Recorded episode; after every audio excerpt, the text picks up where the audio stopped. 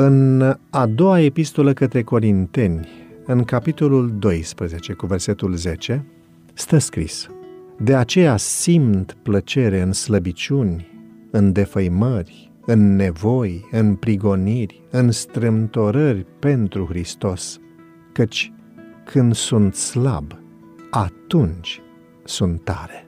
Noi răsturnăm izvodirile minții și orice înălțime care se ridică împotriva cunoașterii lui Dumnezeu și orice gând îl facem rob ascultării de Hristos, spunea Pavel.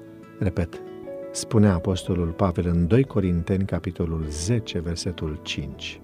Prima acțiune a celor care vor să facă o reformă este să-și purifice imaginația. Dacă o ia într-o direcție greșită, mintea trebuie strunită să se concentreze doar pe subiecte curate și înălțătoare.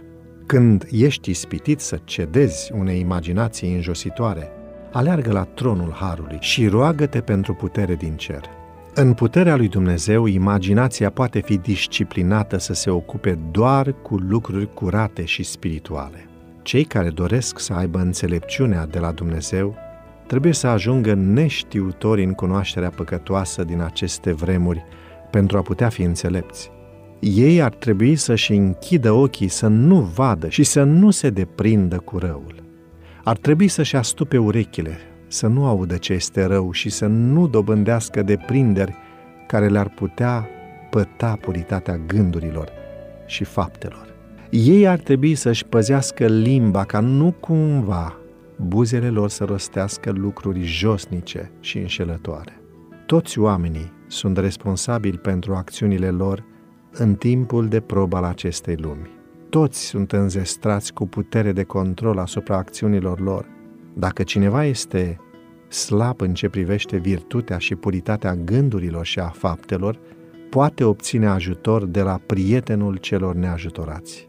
Isus este familiarizat cu toate slăbiciunile naturii umane și dacă este rugat, va da putere de biruință asupra celor mai puternice ispite. Oricine poate obține această putere dacă o caută în umilință. Isus le adresează tuturor o binecuvântată invitație pentru ca cei împovărați și apăsați de păcat să vină la El, prietenul celor păcătoși. Veniți la mine, zice Domnul toți cei trudiți și împovărați și eu vă voi da o dihnă. Luați jugul meu asupra voastră și învățați de la mine, căci eu sunt blând și smerit cu inima și veți găsi o dihnă pentru sufletele voastre, căci jugul meu este bun și sarcina mea este ușoară.